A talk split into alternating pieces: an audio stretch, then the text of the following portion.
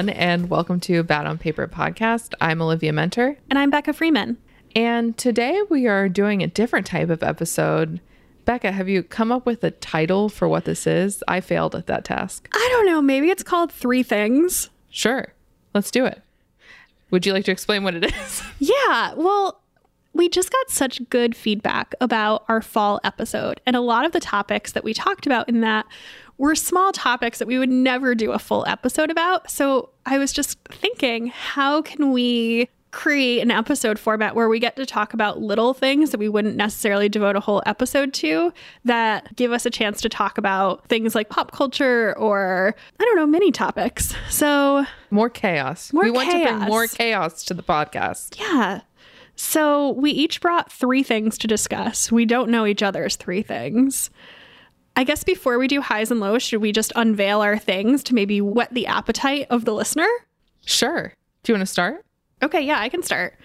So my three things are fall clothes shopping, Great.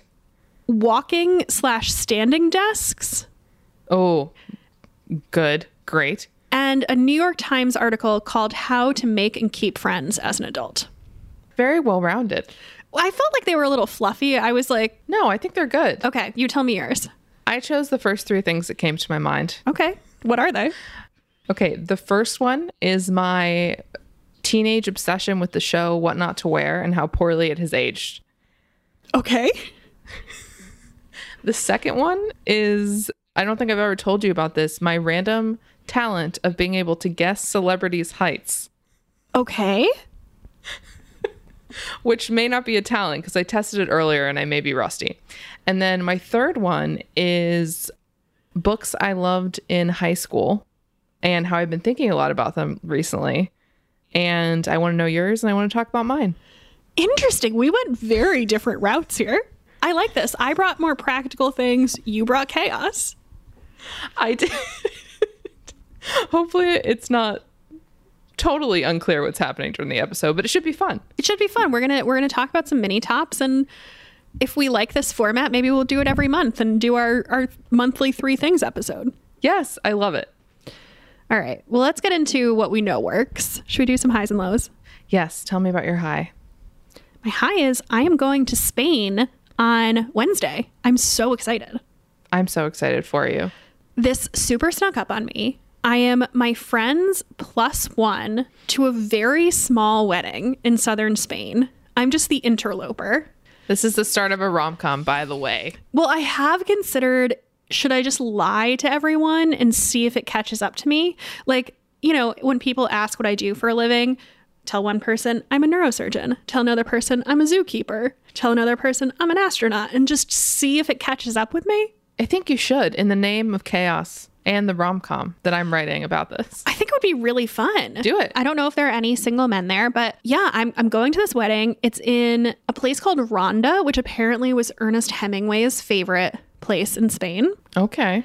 We're going there for five nights. It's a little village, I think. It's very small. I don't think there's a ton to do. The main thing it's known for is this really pretty bridge. That sounds amazing. I know. I'm so I'm very excited to be bored. We're staying at a hotel with a pool. I don't think it's quite pool weather, but we can sit by a pool and read Yeah. and then relocate ourselves to a piazza and read. And then and drink wine and then go to a restaurant and read. and read. No, no, and talk. So doing that. And then I'm going to Madrid afterwards uh, with the same friend for another five nights. And I'm so excited because I studied abroad in Madrid in college and I have not been back since. So I am. It, I'm feeling very nostalgic to go back to Madrid. That's going to be the best. Or like weird, maybe? Do you think it'll be kind of strange? No, I think it'll be really fun and nostalgic to walk around the area where I lived and to check out what's changed. But I'm fully accepting of the fact that I will hate anything I liked then. I think the place where we spent the most time was an Irish bar called Dubliners, where we got this blue drink that was. I don't know what else was in it, but I know it was blue curacao and Red Bull. So I'm fully prepared to hate anything I liked then. I think you have to to do that drink as an ode to your younger self. I think my my heart would just explode. I don't know. It might, but you know, in the name of nostalgia. No, we'll walk by, we'll take a photo, but I'm I'm so excited to eat so much tapas and drink so much wine and I don't know, I'm just really excited for this trip. That sounds so fun. I can't wait to like follow all the Instagram stories. What about you? What's your high? My high is that I'm just getting really excited about fall. I've been at the beach, so I've been kind of enjoying this like late summer beach weather, early fall, but I'm just like very excited to go full pumpkin zone. Full pumpkin zone. Full pumpkin zone. that is. Yeah, that's the name of my band. If you didn't know. Um, I'm Is really excited band? for it. Yeah, of course. Yeah. obviously. Full pumpkin zone. What's zone. that thing with like the clowns that are like reggae, or is it Insane like- clown posse? Yeah, yeah. I think that, but pumpkins. Anyway, Ooh. this has gone way off the rails already. But no, I'm I'm just really excited for fall. The weather is changing in Philly. I've been like watching it, and it's getting kind of cooler here too in North Carolina. So I'm uh, I'm really looking forward to it. I'm just ready to be cozy. I honestly thought about turning on my heat before we started recording, but my heat is loud, so I didn't. It's chilly here. It happened so fast. I feel like it was taking forever, and then it was like boom, Yeah. fall. Yeah. love it. What about on the low end? So my low is kind of a thing that happens to me between every season, which is I feel the urge to sort of throw out everything I own and just reestablish a new style and identity and way of being and like become a minimalist and clear my house of every item, which isn't actually what I want. But for some reason I just always feel this. So anyway, Do you think you could be a minimalist? no. Okay. I love things too much. Okay. I was just thinking of your uh, entire sideboard of Bath and Body Works candles, which doesn't really What do you mean? jive Becca? with minimalism. I know. It's I'm actually like the opposite of a minimalist probably, but do you ever just get that urge where you're like, I want to be a different person this season? Like I need to get rid of everything and have a clear mind.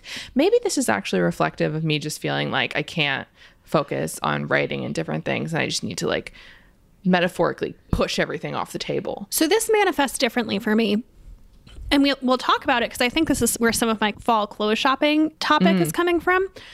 I feel like I hate my whole wardrobe and I want a full new look, but I also have the urge to hold on to everything because everything comes back around. So I, I don't have Yes. the urge to throw things out. I just want to embrace a new look, I feel that too. I feel that make too. new friends, but keep the old. One is silver and the other's gold. yes. You summed it up right there, I think. Is that from the Girl Scouts? It's from a song. I don't think, I don't know. Anyway, what is your low? My low is generalized submission anxiety. So when this episode drops, I will already be on submission. So maybe you know how it's going, but I don't.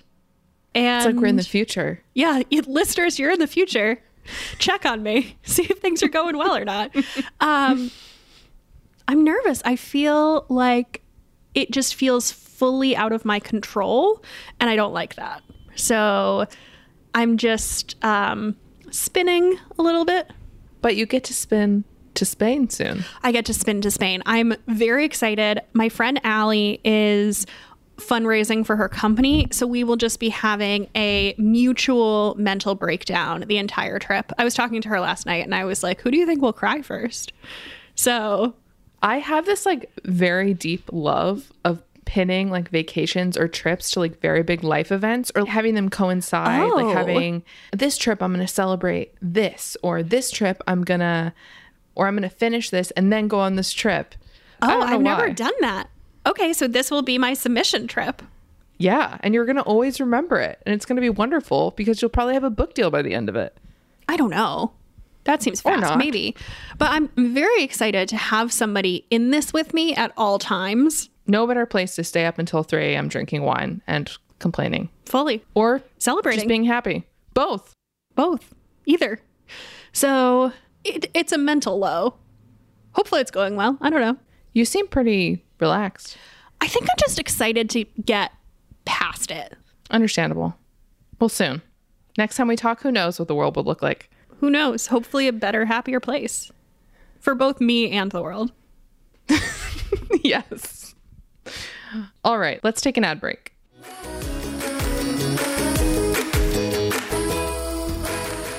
Now, a word from our sponsor, BetterHelp. If you want to get to know me a little bit better, here are just a few things that can trigger my anxiety unexplained health symptoms, public speaking, large social gatherings. Oh, and having a problem that I feel like no one will understand. When I'm dealing with something stressful, my first instinct is to talk about it. But if it's a problem that I feel like no one can relate to or will understand, I tend to keep everything inside, which makes everything that much worse. At least this is what happened before I started seeing my therapist regularly. BetterHelp makes seeing a therapist virtually or even by chat or phone call that much easier to figure out. For me, there have been so many times in my life where the only thing that would really make me feel better about a given problem was having an unbiased third party to hear my concerns and validate them. This is why therapy can be so helpful when it comes to problem solving. If you're thinking of trying therapy, BetterHelp is a great option. It's convenient, accessible, affordable, and entirely online. You get matched with a therapist after filling out a brief survey, and you can switch therapists at any time. This is so key because finding a therapist that you connect with one on one is the only way to get the most out of the experience of therapy. My therapist regularly helps me feel like I have the tools and resources to conquer anything and everything in life, from huge obstacles to day to day stressors. Knowing that I can bring any stress or anxiety to our sessions and receive unbiased, non judgmental feedback is such a comfort to me. When you want to be a problem solver, therapy can help. Visit betterhelp.com slash bad on paper today to get 10% off your first month. That's betterhelp, H-E-L-P dot com slash bad on paper.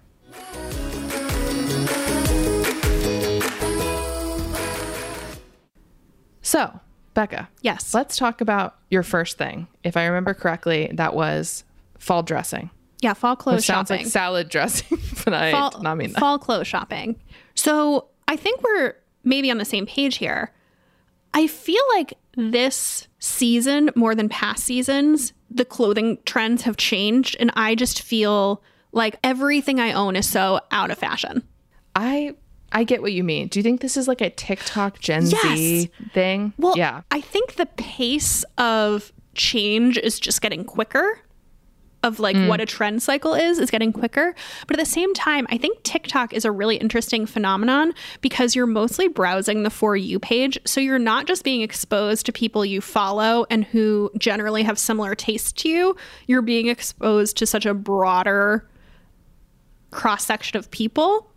And so Yeah. I feel like, yeah, I feel like TikTok does have something to do with it. Yeah. I also feel like right now, for me, it's like pretty jarring because I'm seeing these trends come back that I have such strong memories of either one being like, oh, I can't wear that because I don't like look a certain way. I can't pull that off. Or not liking them or being conditioned to think they weren't cool. I don't know. It's just like I feel like I'm being thrown into the past and I don't necessarily feel like I belong there. And I also feel like this is maybe the first trend cycle where I feel too old for some things. Like I Yeah. feel like it's being driven by an aesthetic and a vibe that's much younger than me and I I don't know how to feel about it. Yeah, that's a very good point. I I too see some things now and I'm like, I just don't know. Like I went to where did I go the other day? Oh my gosh.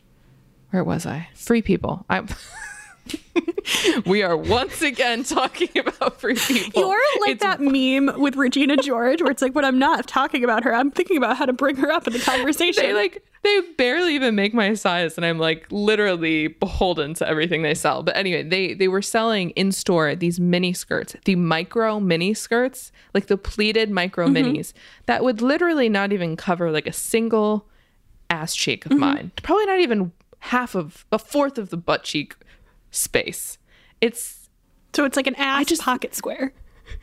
it is yes, an ass pocket square. I am not built for that life. I like emotionally, mentally, or physically. and I don't know how to handle that. Like there are trends that have come and gone that I've been like, not for me, but like cute. Or more often, like a year later, I'm like, oh, now I like it. Yeah.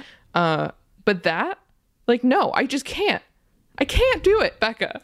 Well, okay. So, what I wanted to ask you is what would you say is your fall signature look for this season? Because I'm trying to figure out what I want to invest in. Like, what is my, mm. I'm going out to dinner, I'm getting dressed up. What do I have on? I really like the cowboy boot trend. I know it's not for you, but I feel like it's a trend that's happening right now that's comfortable. What are you. What are you like it- wearing with your cowboy boots? dresses. Okay. Like I'm wearing the free pe- God damn it. I'm wearing the free people sweater dress. I apologize mm-hmm. for constantly dropping free people. But I feel like this would be cute with cowboy boots. Just for like I always just wear dresses and sneakers, so if I can switch to it like a trendy boot, mm-hmm. I feel like I'm adjusting to the season but not wearing something that's uncomfortable or mm-hmm. too different for me. And then I mean, I love a chunky sweater and and a skirt and a boot. So I've been thinking about getting more into skirts this year because I have not done Yeah. skirts in years past. I've been more of a dress person than a separates person. And I don't even know if this is a trend, but I feel like I'm really drawn to a midi length skirt with some type of bodysuit top. Oh yeah, you wore this the other day. It looked really good on you. So I, that's what I'm kind of into this as my core look with like booties. I love a midi skirt. Also, like a slip skirt. I don't know if you have any, but I find like a patterned slip skirt so versatile. I don't. I only have one skirt that I like. I've bought a couple, and the other two were well, one I thought was black, and it turned out to be navy, and I just didn't have the capacity for that. And another turned out to be deeply unflattering. so I'm on the hunt for skirts. Okay, I like that. I like that look a lot. I also like a, mi- a midi skirt with like a calf high boot or a knee high boot. Like I just I think the proportions are kind of cool and cozy. So I got some. I'm not ready to do cowboy boots, but I got some That's fair. pointed toe booties. Okay, I like it. So it's I like, the bottom of a cowboy boot yeah. and then it just stops at your ankle. So I'm experimenting, but I'm I'm Yeah. feeling very adrift. I will, if anyone else is feeling this way, I found two things that are really helpful to me Okay. that I would recommend. Please share them. Yeah. So one is, do you follow Jess Camerata No. in Indigo Day on Instagram? no. She's been doing these, I think she does it on Monday. It's like millennial style updates where she walks you through something each week where like it's jeans or it's workout clothes or whatever and she shows you like what is the current update to it. And as a very literal visual person, hugely helpful. I've seen something like this. Does it ever make you feel like wow, like I'm officially in a different bracket now? No. Also, workout clothes? That worries me. Like, if I'm doing workout clothes wrong, I don't really care about that, but you know. yeah, I'm just imagining, like, wow, there's probably more ways that I'm not, like, with it than I even realize. And the other thing that's been really helpful is do you follow Hillary Kerr on Instagram? She's one of the co founders of Who What Wear. Maybe, possible. She, I mean, her Instagram is great, but she also has a newsletter. And she is also going through a style crisis. I, I think she's in her late 30s or early 40s. She had two babies and then the pandemic hit. And so I think she's also trying to figure out what is getting dressed like for her.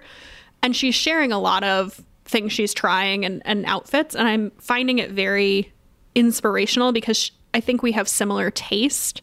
And also, she's a grown up. Yeah. Well, that sounds helpful. Yeah. But I'm I'm really struggling with with what do I wear? And then I'm also struggling with investing versus fast fashion where it's like how long are these trends going to stick around? Yeah, that's a really good point.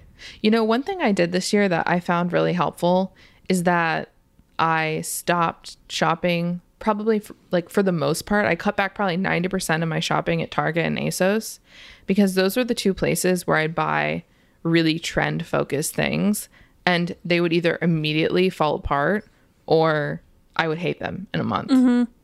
And I still buy things I don't need often, but but that's helped. I don't know.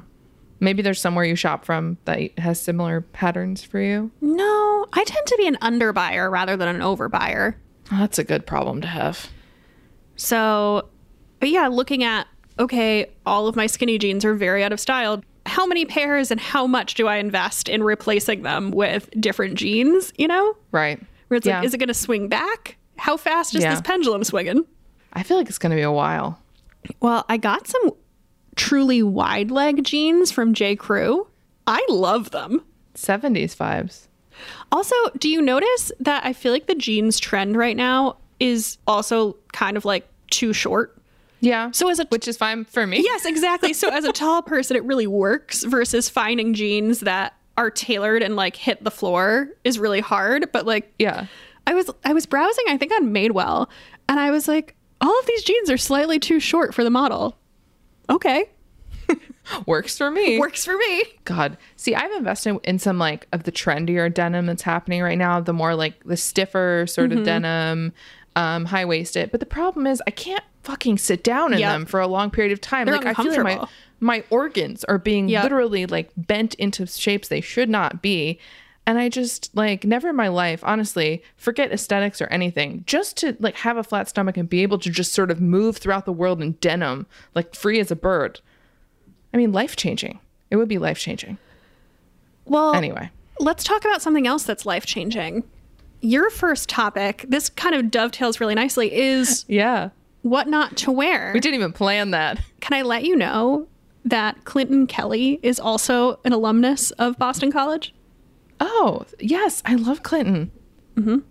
He's lovely. BC has very few distinguished alumni. You and Clinton Kelly and Amy I'm Poehler. there's- Amy Poehler. that's pretty good. There's some older people that are like politicians or things. I can't even remember who. Elisabeth Who Hasselbeck cares? from The View Oh. Um, yeah, there's her. and Clinton Kelly. So I feel like he was really hyped up during my college experience. I mean, that did you watch that show? Because that show was like I loved that show. he it it was it was everything to me. Growing up, I loved it. I I breathed it. I I, I everything. I loved it. Until very recently, I went to Nick Arrojo's hair salon. Oh, really? Yeah, but it closed near me, so now I go to a different one. Sometimes I just wish Carmindy would just do my makeup. Oh, sure. to- she's such a soothing presence. so you think the show has aged poorly? Tell me more. Okay, so recently I started watching episodes. Not recently, this is maybe like six months to a year ago, but it just popped into my head the other day. And my God, the things they say on this TV show that would never fly now is unbelievable. Like, it's no wonder that I have spent just decades being terrified of stripes, just of all kinds. Like, it's just the things they said about people's bodies was oh, disgusting Oh, okay. not only that, but like calling things ghetto and like telling people they can't wear gold hoops. And I mean, of course, like culture has changed a lot. I'm not expecting it to be perfect, but it just made me realize like, I wonder how much the show shaped how I got dressed in a way that wasn't necessarily a good thing, even though I thought Oh, I'm sure. I I think about random fashion rules all the time. Probably more so that I picked up from magazines. Yeah. Where everyone was a fruit, different fruit shape. Oh God, I don't even know what fruit I am. I think about things all the time. Also, so this isn't clothes, but with makeup. So I have brown eyes, and they always recommend that you should wear blue eyeshadow, which is awful. Of no, of course not.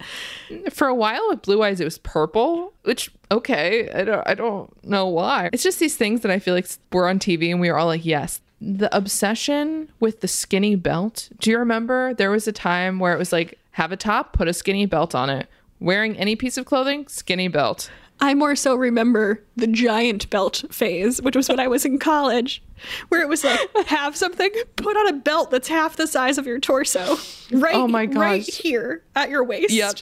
yes yes and then like the gauchos Oh do you remember yeah. the gaucho trend I wish gauchos would come back. I remember those being very comfortable. I I mean they were but then the low rise gaucho Oh no. Even just imagining myself wearing a low rise gaucho, like I feel like they would be at my ankles very quickly. Like there was the gravity would not be working in my favor. Like it would just it would be really bad. Hmm. Anyway, I, I don't know. I just think about the show a lot and the ways in which it, it's disappointing me as an adult. And learning that Stacy and Clinton hated each other, that They broke my heart. You didn't know this? I'm sorry to break No. it to you. I didn't know that. I I do feel like Stacy London has really extended beyond that show in a way that Clinton Kelly hasn't. She I, I feel like I got she was very much in a circle with Sophia Bush for a while. Really? Yeah.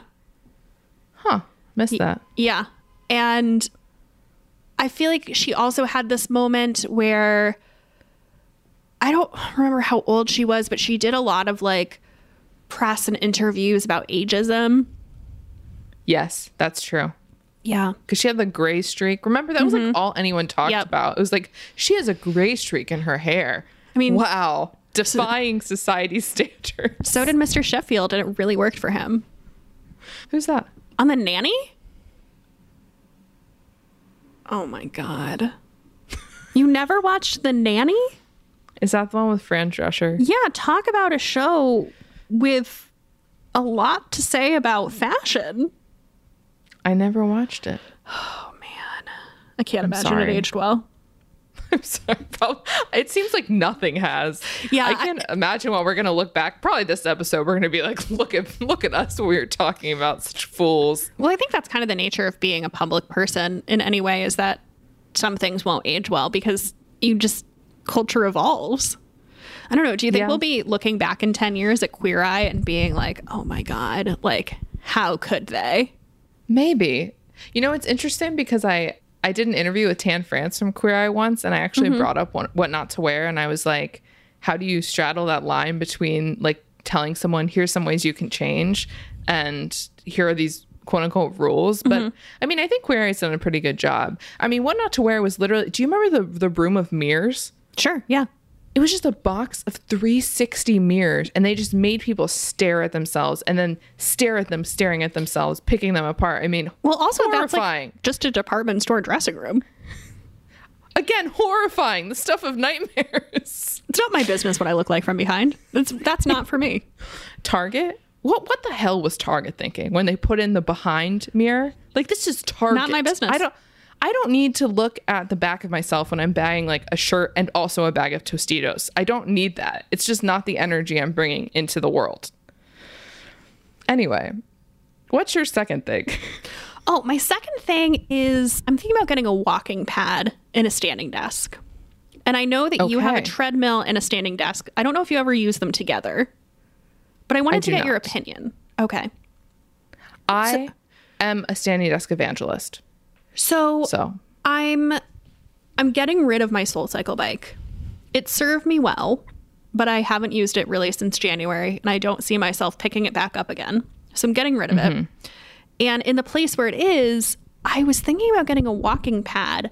I can't have a real treadmill that I could run on because my floors are too old and creaky, and I feel like I would just crash into my neighbor's downstairs apartment. Um, not ideal.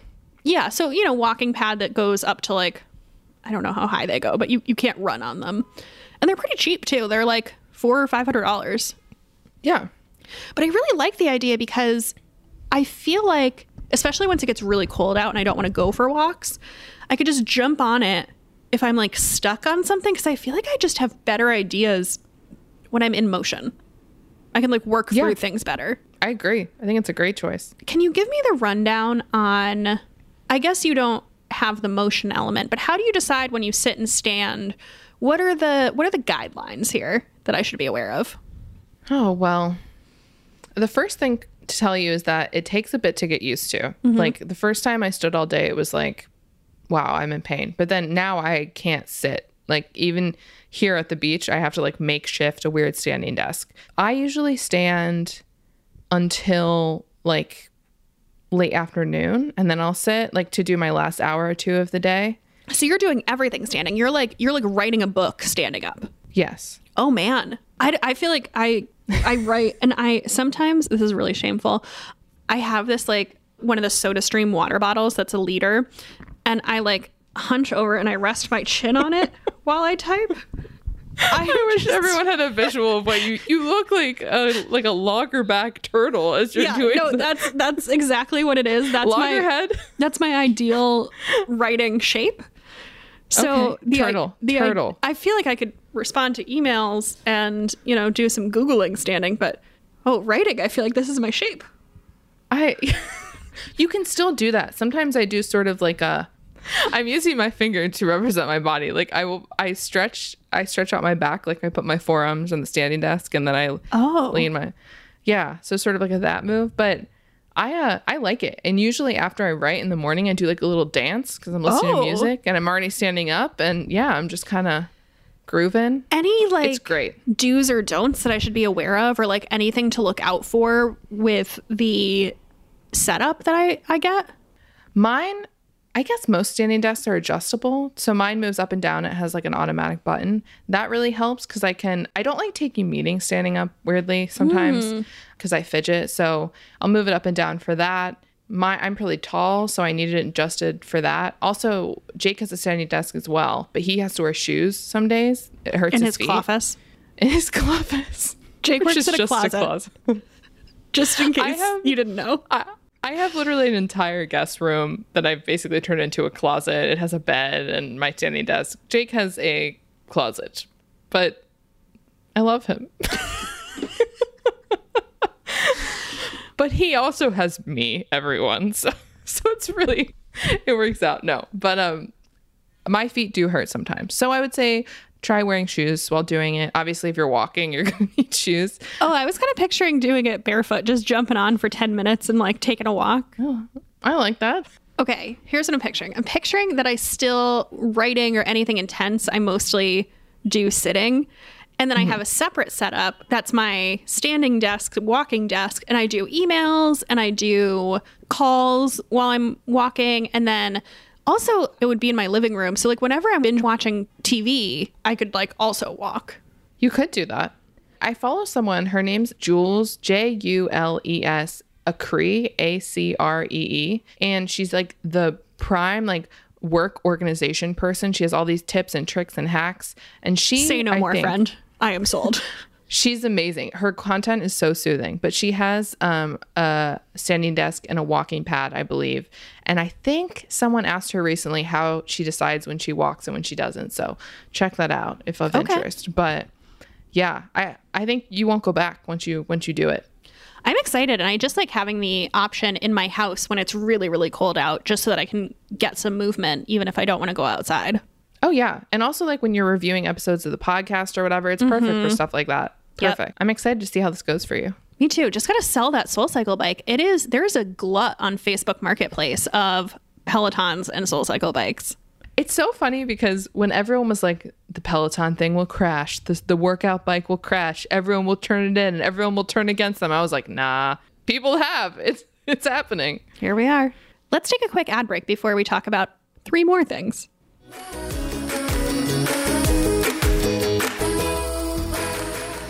Even for me, someone who loves gift giving, the process can be really difficult. There are people who hate fancy gifts, or hate impractical gifts, or think all sentimental gifts are cheesy.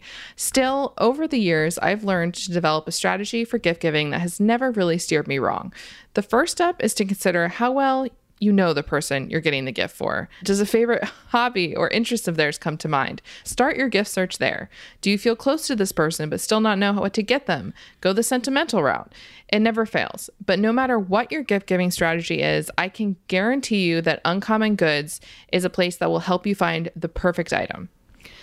Just the other day, I was browsing Uncommon Goods because one of my good friends has a birthday coming up, and I saw tons of items that I think would just be perfect for anyone on your list. They even have experience based gifts, which I just think is such a great option for people who already have everything. Like for me, I don't like clutter. I hate when people give me little tchotchke stuff because then I feel guilty and I, I don't want more stuff in my house unless it's something that I really like or value. I just don't like people giving me things that need to find a place in my house to live. So I think with their uncommon experiences, there's so many of them. I think it would be really fun to get somebody a class that has to do with somewhere that they've traveled to. Like there's a cocktails in Paris class or a Scandinavian baking class. But if that doesn't strike your fancy, there's also general classes. Like there's a DIY hot sauce class or there's a making a vision board class. Like there's literally something for anyone you could need a gift for. I love all of those ideas. And I also love that Uncommon Goods has gifts that are really easy to personalize. I particularly love the more sentimental gifts they have. They're so unique and they're never cheesy, which I love. One of my favorite items that I've had my eye on for years is this personalized family tree serving bowl from Uncommon Goods. You can customize it based on the family name of the person that you're gifting and add other details like the year. It's the kind of thing that can be passed down in a family for years to come, and it's a perfect wedding or housewarming gift, but it's totally unique as well. Oh, I haven't seen it. That's such a good idea.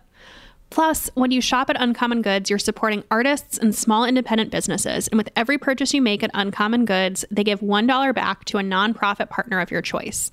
They've donated more than $2.5 million to date. To get 15% off your next gift, go to uncommongoods.com slash BOP. That's uncommongoods.com slash BOP for 15% off. Don't miss out on this limited time offer. Uncommon Goods, we're all out of the ordinary.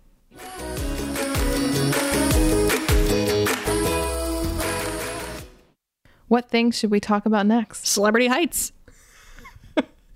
This is a segue into me talking about something that I love to talk about, which is a thing that you're uniquely knowledgeable about that other people just don't really care about or know. Uh-huh. So for me, because I'm so tall and I have been so tall for so long, uh-huh. I grew up like obsessed with other people's heights because I would be like, oh, I'm as tall as this celebrity, or that celebrity guy is taller than me, or Uma Thurman is six foot and she's pretty. So, like, mm-hmm. just things like that. And I became just weirdly knowledgeable about either knowing or guessing celebrities' heights. I think Becca is probably Googling celebrities so I can guess. Yeah, I am. But but but i did this earlier at lunch and I got so many wrong. So this is probably gonna crash and burn. But let's try it out, I'm, shall I'm we? ready to test you because I Okay. feel like I also Google celebrity heights a lot because you know when you're watching a movie and you see a hottie, you got to know if they're in your height bracket or if you know they're five six, Right, a short king. a short king, and so. I very frequently also Google celebrity heights. I do not know. You can test me back. I don't know if I have this. Let's skill. do head to head. We'll do two. You give me two, and I'll give you two, and we'll see who wins. Yeah. Okay. Um, how tall is LL Cool J? Oh, you've given me a random one. What did you I think had that to- I was going to give you? I feel like you would know how tall Brad. Pitt is. Okay, LL Cool J. Uh-huh. My gut instinct Uh-huh. was five nine and a half, but I feel like it could be shorter. Taller. Taller? Yeah, according to Google, he's 6'2". Oh my god. Okay, well, oh for one. All right. How tall is Guy Fieri?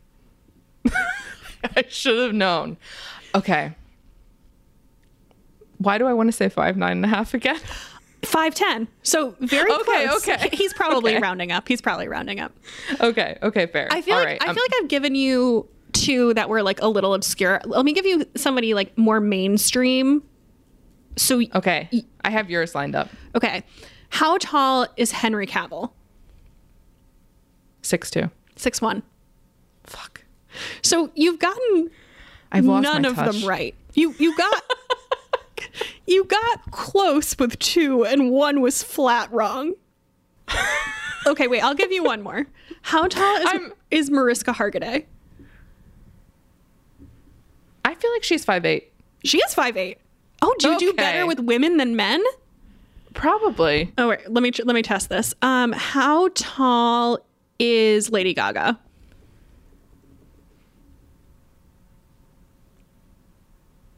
Five four. Five one.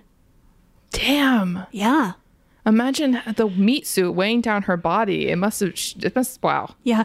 So you're not great at this. okay, do me. Okay. Adam Scott, Five eight. six foot.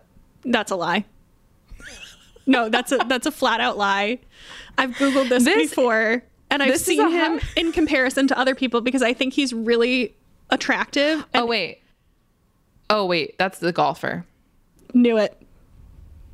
That's the golfer. Mm-hmm. He was not bad looking. Adam Scott, actor height. This is definitely how you saw the podcast going when you asked me to be on the five nine. You're right. I said five eight, so I was I was close. Okay. but I knew Okay, he I'll- was I'll not it six feet. Okay. Um, one more random one. uh Danielle Fishel from Boy Meets World. Five foot three. Five one. Oh, Well, Neither of us, neither of us are very good at this, but I claim to be good, so I don't have the skill anymore. But I once guessed Daniel Day Lewis's height just out of nowhere. Okay, I'm gonna guess like, it right now. Okay, Five eleven. Six two. Oh, interesting. Hmm. Okay. Anyway, that's been my thing that was clear, clear, clearly useless. Well, neither of us are excelling at it, so If you turned on this podcast today and you thought, I wish I could just know the height of Adam Scott, the actor, not the golfer, but also maybe the golfer as well, congratulations. We're glad to provide that for you, everyone. Also, I think I'm Adam Scott sexual. Like, I think I like all Adam Scotts. Honestly, you telling me that Adam Scott, the actor, well, actually, me telling me that he was six foot changed a lot for me. Mm-hmm. I was like, mm-hmm. wait, Yeah. we could see eye to eye, but he's still cute regardless. Okay, anyway, pro Adam Scott. pro Adam Scott. What's your what's your final thing? My final thing is this New York Times article that came out on October 1st, and it was uh, the title was How to Make and Keep Friends as an Adult. Did you see this? No. I thought it was really interesting, and I thought it would be of particular interest to the Bad on Paper community because I feel like anytime we do an advice episode, we get so many friendship questions. And then I also frequently see posts in the Facebook group of people looking for Yeah. meetup groups. So I thought this would be of particular interest. There were two things in it that I found really interesting. Hit me. So it was profiling a psychologist who studies friendship. So this isn't just like theoretical. I think this is somewhat backed. So the first tip that she said was the most important thing is assuming people will like you. And apparently, when you This is completely foreign to me. when you so- assume people will like you, it's studied that you present as warmer, friendlier, and more open. Oh, this actually makes me want to ask you do you go into social situations doing that? Assuming people will like me? Yeah. I f- yeah, I feel like yes. Oh, see, that's so much healthier than me who just assumes everyone will hate me. It depends where I am. Like if I'm somewhere, if I went to a meetup of Nobel Prize winning scientists, I would probably not go in with the assumption that everyone would like me. But you know, if I But you, go, al- to, if I you go to also have a larger social circle than I have. So it may be not that I really want more friends, but it it, it may be true. Anyway, go on. But yeah, like a if some if you brought me to a party, I would assume that people would like me. Okay, that's healthy. I want to learn from that. So anyway, that was the biggest tip that she had and I thought it was so interesting that it actually changes how you're perceived. And then the second thing was talking about what people value most in a friendship. And apparently it's something in the article she calls ego support. Mm-hmm. And it's hearing from your friends what they mean to you and making them feel like they matter. Yeah. And that's the number one thing that people value in a friendship. And I thought this was so interesting because I have a newer friend I've been friends with for a couple of years. I'm not really in the, the new friend game right now, but she's very openly communicative and effusive with how great you are, what she likes about you, etc. And words of affirmation are not my love language. It usually makes me uncomfortable, but it just makes me it makes me feel secure in liking her because I know that she likes me. Like there's no, oh, do I like her more than she likes me? Right. Um, and I Yeah. thought that was a really interesting point. Yeah. That's a great point. And it's something that I'm very bad at because like light sarcasm and bullying is my how I express love to people. So like I've never told you the things that I value about you or like how amazing you are. Well, we're here. I mean, I've got the time. just kidding. I'm just kidding. Please don't. No, but I actually I would I would counter that and say I think you are good at that. Like oh, maybe not like effusively, but when you do say things that are really supportive and nice and like I believe them. Whereas some people I feel like are so effusive and so like I, you're so great, I like you so much, whatever, right away that I'm like, we just met. Can you stop? Oh, you yeah, you definitely just don't like me them. that much. yeah, for sure. But yeah, that's those are such interesting points and super helpful. But I would say that you are good at that, better than you said. Oh, that's interesting. It's always so interesting to hear how other people perceive you and when it's counter to how you perceive yourself. Yeah. Well, it's never the same thing, right? No. Like, oh, Anyway, I highly recommend this article. It's a quick read. It's not too intellectual or sciency that it's like difficult to read, but I just I thought it was so interesting. There were other tips too, but that was those were the things that I gravitated towards. That was a great, very helpful find, as opposed to me just listing celebrity heights. So I think thank they're you for both bringing that. valuable in different ways, and honestly, I will. I'm going to predict that listeners will like the celebrity heights more. If you can find another Adam Scott to bring to the table, we will guess his height as well. Their height, whoever they are. Uh, Oh, no, but I Miriam, think sight people- unseen. Introducing our third co-host, Adam Scott. Anyway, From um, Topeka, love that, Kansas, just a guy named Adam Scott. it's gonna be great. Uh, what was your last one? I forgot. Books I was obsessed with in high school. Let's do it. Yeah, so I actually thought this could make a potentially good episode at some point if we ever wanted to reread something like one a piece and talk about it. But ever since we interviewed those teachers, I've been thinking so much about what I read in high school, what I connected with in high school, especially the things that I loved that were under like the parameters of something. Like, what was it about that book I had to read that I really loved as mm. opposed to that other book I had to read? And so I was thinking about like Wuthering Heights, I remember just being obsessed with. And then The Awakening as well, I remember hmm. loving. And I've been looking for The Awakening in every bookstore I've been to in the past two weeks. Can't find it, but I'm going to order it when I get back. And I don't know. I just, I wonder if I would, were to read them again, if I'd be able to be like, oh, that's me. Like, that's, that's why I hmm. connected with that. Or, I don't know. Or, oh, I was a teenager. Everyone loves this. I don't know. What about you? What were some books that you had to read or didn't have to read that you like remember being like, wow, this this speaks to me?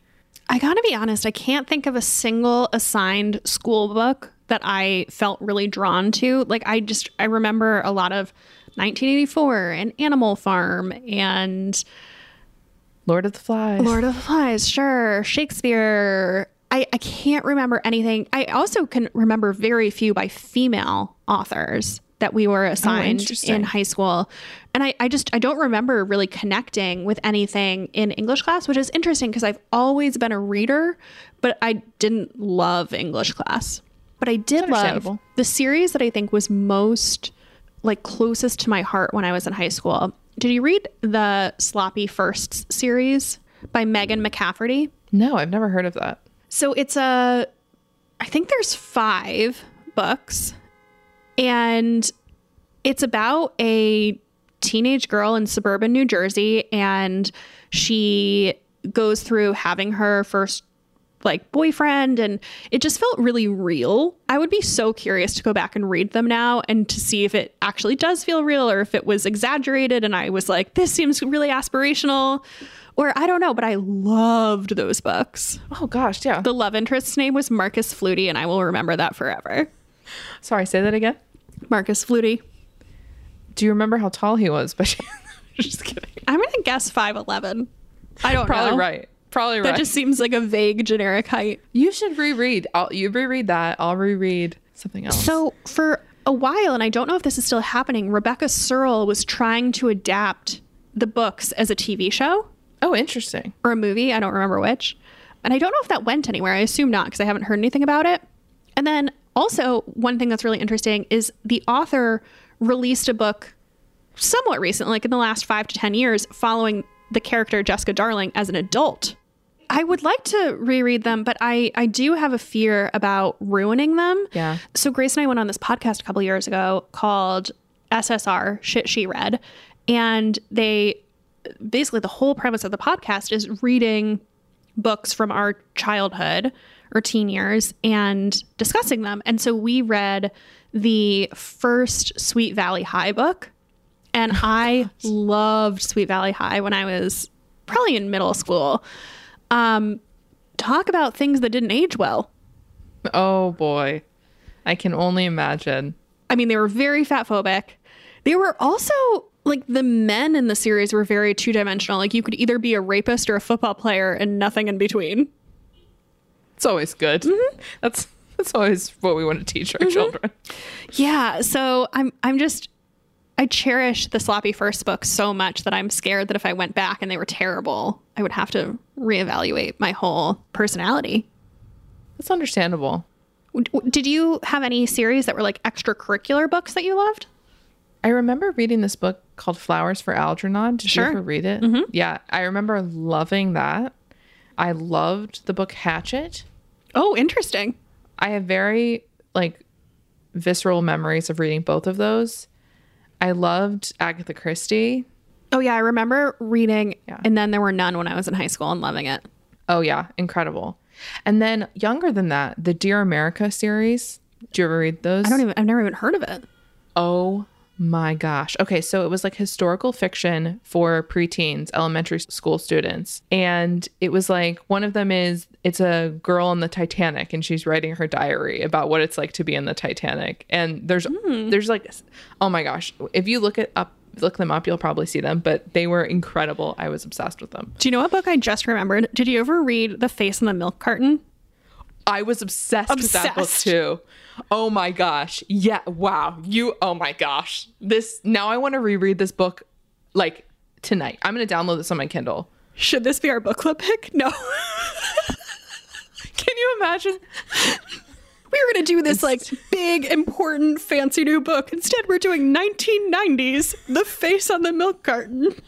I would read that and have a podcast episode about it because I bet you it is I- wild. I bet it is too. I think this also was part of a media narrative that really informed when I was a child. I thought getting kidnapped was when, not if. Like, I thought it was an inevitability. same, same. Do you remember like being in the grocery store and like for like a couple seconds you can't find an adult and you're like, This is Well, it. this is I live here now. This is my. I'm just gonna go make a home in the produce section because I'm never gonna be found my fa- by my family Well, that's again. different. That's like getting lost from your family. I was thinking that like some guy in Well- a tan van was going to come by and grab me. Well, getting lost was step one, and then step two was inevitably I would Mm. Oh, be kidnapped found from by the produce section. Okay, yeah, okay, of okay. course. But yes, one hundred percent. It was a very real thing. Please report back how this is. I'm very curious. I'm gonna do it. I have to do it. It's probably absolutely unhinged. Can't wait. I don't think it is. I, I don't think it's unhinged because I think thrillers have gotten so much more unhinged in the past five to 10 years that you're going to be like, what the heck? That's true. Imagine telling like a Gen Z kid, yeah, at some point in history, not that long ago, when someone was missing, they just put their photo on a milk carton. like that was tech that that was the best chance we had. We were sending people to the moon, but no, in terms of finding lost children, we had milk. The FBI strategy was putting up posters of people in the, in the post office. That's all we had. That's all we had. Oh, okay. I'm gonna report back on this. Can't wait. Let's get out of All our, right. our three things. Let us know what you thought of this format. I, I like this. I think I want to do this every month. Yeah, I, I think it's really fun. I'll try to bring more helpful ones next time. I'll, I'll try to bring more unhinged ones next time. we'll find a balance that works. Maybe we won't. Let's get into some end matter. What is your obsession? My obsession is I invested in new beach chairs from this company called Sunflow. They are on Shark Tank. I always have beach chairs that fall apart. These are more expensive, but they're so easy to carry and like fold hmm. up and just really pleasant. They're really aesthetically pleasing. They have little sun visors that come over the top, Oh, nice. adjustable cup holders so you can fit like the skinny can, the big can, tire bottle of wine, whatever you want. Yeah, I really like them. So, highly suggest. Oh, these look really fancy. They are, but if you go to the beach and you're just like used to buying a $90 beach chair every year, I feel like these are a good investment because they'll last. Yeah. What is your obsession?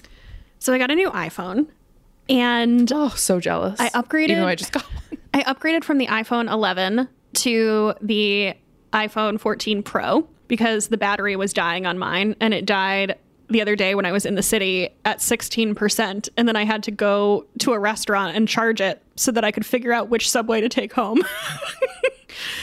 so it was time. But the camera, oh my God, the difference in the camera is Really? huge, at least from the 11, which I had. And I had the one with the three lenses. So it was even three lens to new three lenses was a big jump. Okay. Wow. I just, it's, they're getting so good. I'm really excited that I got it before Spain, but it I was just taking a photo of something stupid. I like I don't even remember what. And I was like, "Oh, the quality." Do, have you seen the the TikTok that's like a Samsung or something, which apparently their camera is even better, and it's like zooming in on the moon, and it's like suddenly it's like you can see each crater in the moon. No. Maybe it's fake. I believed it immediately. I was like, wow, Oh damn, man. Samsung. But I just feel like camera technology and phones just incredible. What are you reading? Okay, I'm reading a lot uh, because I am at the beach. I am going to give three updates, and in the name of time, I'm going to give you a one through 10 rating of how I thought about them. Okay. Okay. So the first one is Every Summer After by Carley Fortune. I've been saving this one for like the perfect reading situation where I was like not distracted at the beach. It went with me to Europe and back. Anyway, finally read it. Delightful. 8 out of 10. N- near perfect reading experience for me. Lovely. And honestly, the only reason I'm giving it an 8 out of 10 is that I'm giving the next one a 9 out of 10. they're based So like maybe they're both 9 And out they're of 10 they're they're very not in the same vein. Like there's no reason they can't both be nines. But go ahead. they can't I, you're right. They can both be nines. I give it a nine. I give it a nine. I, there's no reason why it can't be a 10 i don't know. Give it a 10 what who cares? Taste is subjective. um i guess my point is they're so different that i'm i don't know how i would compare them the same. Okay but my next book was my dark vanessa by kate elizabeth russell which is extremely divisive and dark book but was really wonderfully written and like challenged everything I knew and thought about books of very dark, tough subject matter. So I give that a nine nine out of ten as well. So we'll say every summer after and My Dark Vanessa nine out of ten. What's the last Yeah. one? Is it also a nine? Because if it's a nine, I can't No. trust your system anymore. This one is like a five. Okay. Um, Upgrade by Blake. Bla- Upgrade by Blake Crouch, who wrote Dark Matter, which is one of my favorite books. This is sci-fi uh, and sort of dystopian. It was good. I would say the first half is much better than the second half, but I liked it. Okay. That was that was. It, it, I meant that to be more organized, and it was way more chaotic. So I apologize, but I recommend the first two. I sort of half recommend the third one. Okay. Anyway, now you. I only have one update. I have been DNFing books left and right, which has felt good. I've really cleaned out my pile, and it's a me problem, not a problem with the books. I just, my focus is off. And as a reader, I feel like I'm in a weird in between where I'm sick of things that I usually enjoy. So I don't know, just having a weird reading time. I'm currently reading The Talented Miss Farwell by Emily Gray Tedrow. And I started this, and from the first chapter, I was like, immediate yes, immediate yes. Grace, That's big. like, emphatically recommended this last year, and I bought it right away. And then I've just been prioritizing newer books, and I've never gotten around to it. It's so good. It's set in the 80s and 90s, and it's about this woman who lives in a small town in Illinois and is a government employee and starts this scam basically where she's skimming government funds and then living this second life where she is like in very high profile art circles and she's like kind of gets like addicted to buying art and like more and more expensive art and then she's like reselling it and it's kind of like a whole racket That sounds wonderful. it's fantastic the writing is so good it's so different than anything i've ever read and it's like really compelling Okay, I'll have to add this one to my list. That sounds incredible. yeah i'm really into it i'm only like halfway through so hopefully it doesn't crash and burn but loving it All right. Well, if none of those sound good to you, we also have our October book club pick, which is When We Were Bright and Beautiful by Jillian Medoff. We announced this on the Instagram page, and I don't know if I've seen similar enthusiastic engagement like I have about this. People were like, I hated it. I loved it. I loved it, but I didn't want to love it. It's people have a lot of opinions, but it is about an extremely wealthy family in the Upper East Side. One of the sons in the family is accused of sexual assault against his former girlfriend. It's very twisty. It's lots of courtroom drama. It has the pace of a thriller. It's impossible to put down. And there's going to be lots of opinions. So I look forward to discussing with everyone. All right. And if you'd like more of us, you can join us in the Facebook group where we talk about books and pretty much anything. Uh, you can also follow us on Instagram at Bad on Paper Podcast. I'm on Instagram at Becca M. Freeman. And I'm at Olivia Muenter. And we'll see you next week. Bye. Bye. For me, I, every time I say for me, I feel like the corn kid. It's like, for me, I just really like corn. anyway, You should be so lucky. um, I know, God, I wish. Uh,